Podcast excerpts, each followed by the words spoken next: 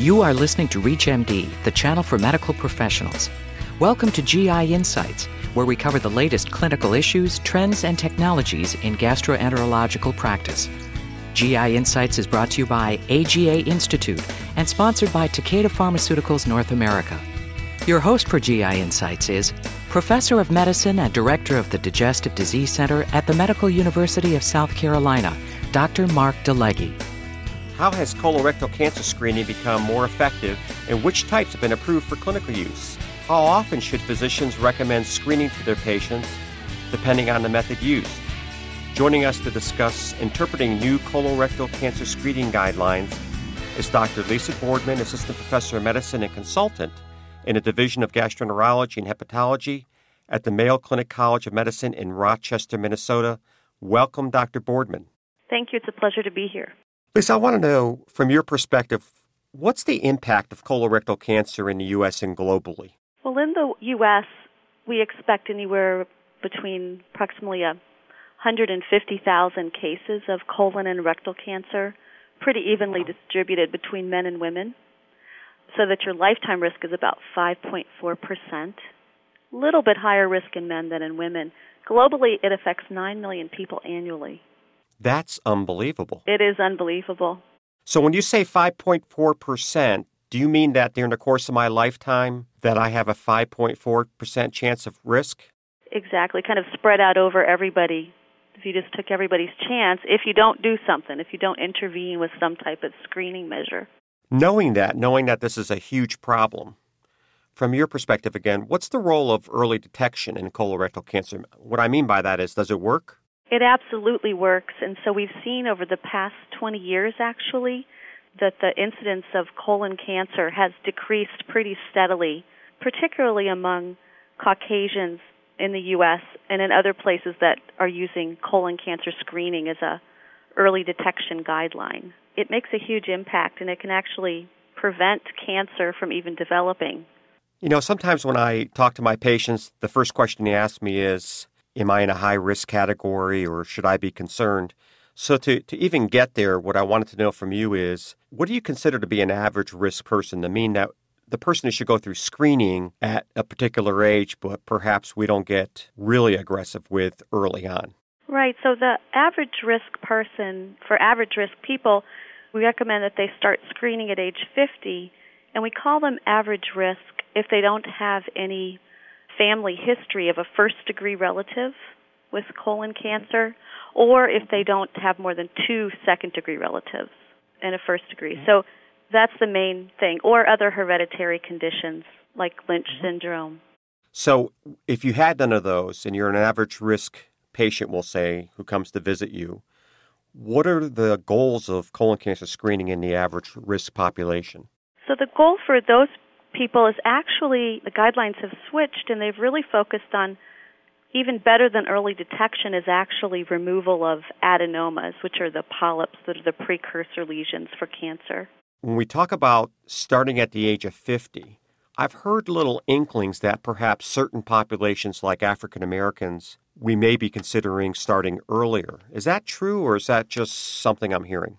I believe that those guidelines will become more specific for different racial and ethnic groups.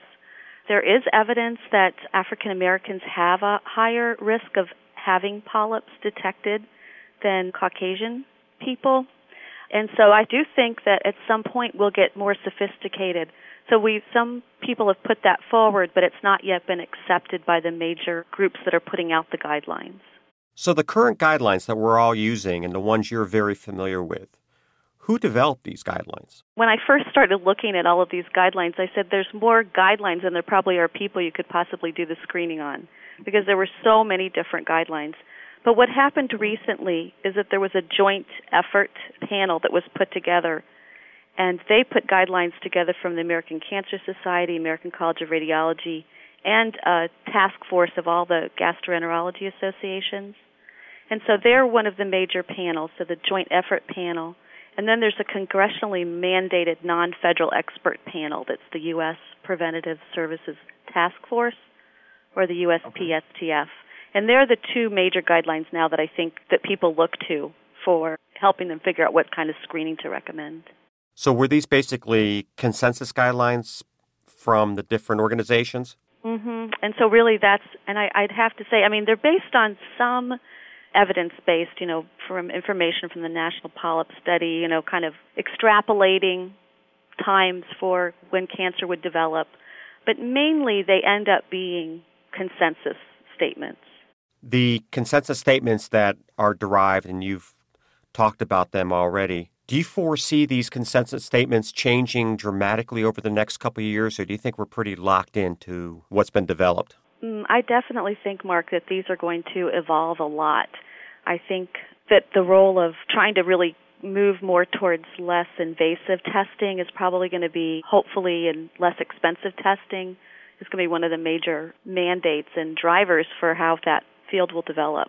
So, I hear a lot of advertising on television and radio, in print, and the internet regarding screening for colorectal cancer. It seems to become much more avant garde than it was perhaps previously. Do you think that the general public, by and large, meaning the people coming to see us, get it regarding the need for colorectal screening? I think that from what we know of people who actually undergo it, only about half of the people who should be getting average risk screening are actually getting it done. So I think it's still in the development of getting people to feel more comfortable about even thinking about colon cancer. I think there's been a stigma to it. And I think as a group of people, we have to try to overcome that and just feel comfortable that that's a part of our bodies that needs examining and it's, there's nothing bad about it and that the testing can be done in a way that's not too disruptive and that it's so much better. You know, I try to when I talk with my patients to really ask them to focus on, you know, this may be uncomfortable having to take a prep or get a procedure done, but that's two days out of your life. It's much worse if you get to the point of having cancer. So I do think we still have a ways to go. It's probably better than it was, but it still needs improvement. If you're just tuning in, you're listening to GI Insights from Reach MD Radio on XM 160, the channel for medical professionals. I'm your host, Dr. Mark DeLegge, and joining me to discuss interpreting new colorectal cancer screening guidelines is Dr. Lisa Boardman, Assistant Professor of Medicine and Consultant in the Division of Gastroenterology and Hepatology at the Mayo Clinic College of Medicine in Rochester, Minnesota. So, Lisa, with regards to the colorectal screening guidelines now that have been established, what types of colorectal cancer screening are actually endorsed? So what's endorsed is what the one guideline group, the USPSTF, did is they divided the types of screening by their ability to early detect cancer or you know that were cancer detection versus polyp detection.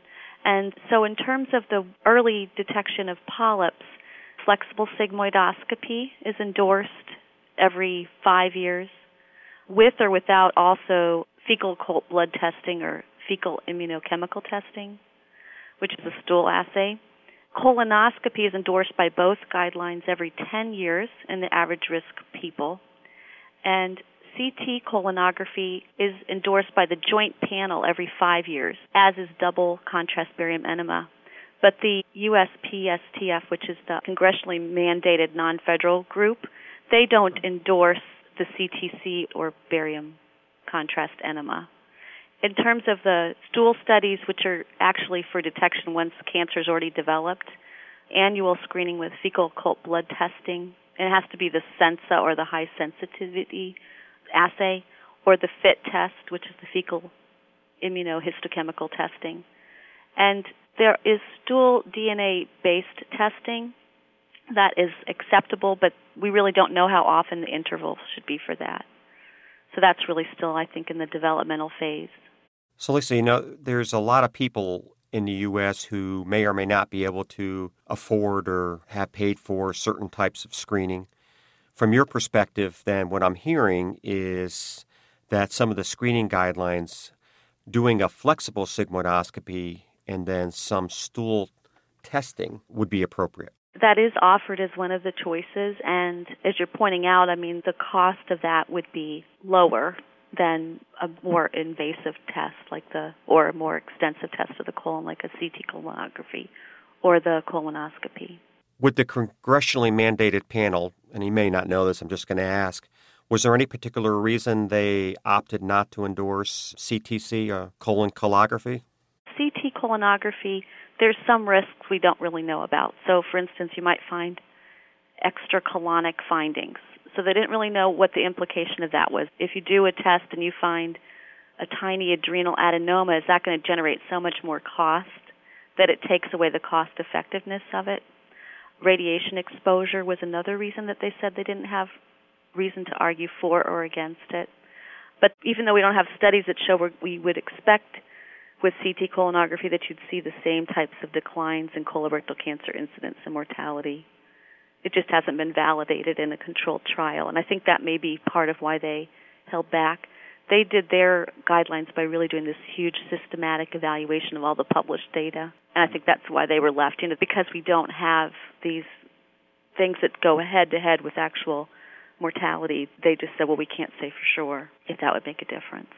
At these particular panels, was there any discussion about the buzzword I hear about all the time, which are flat polyps and perhaps the ability of CTC or colonoscopy to determine those? Right. Actually, there was that discussion made, and it's also been addressed in like individual articles related to CT colonography.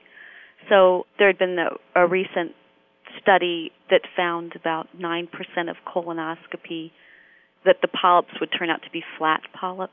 And they found in this article that was published in the New England Journal of Medicine of the accuracy of CT colonoscopy that they found about 2.4% of their patients had flat polyps that were found by CT colography. The miss rate is there for colonoscopy also. So I, I think actually they're probably they could be pretty well matched actually for detection of flat polyps. Flat polyps are just very difficult to see even endoscopically because you have to use additional imaging, optical chromoendoscopy or NB narrowband imaging, and you have to have a subtle hint, you know, to see that polyp. So they really are troublesome. We talked about this a little bit, but from the screening methods that you talked about, are there some additional limitations? Any of the tests, like the fecal occult blood test and the FIT test, the limitation is that they're not as specific. So it may happen that that'll prompt a colonoscopy that might not necessarily have been needed.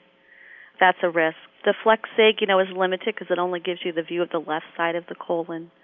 Any test, so right now CT colography and colonoscopy and barium enema all require a bowel prep, which anybody who's undergoing it looks at as a big limitation because that's quite onerous to have to undergo.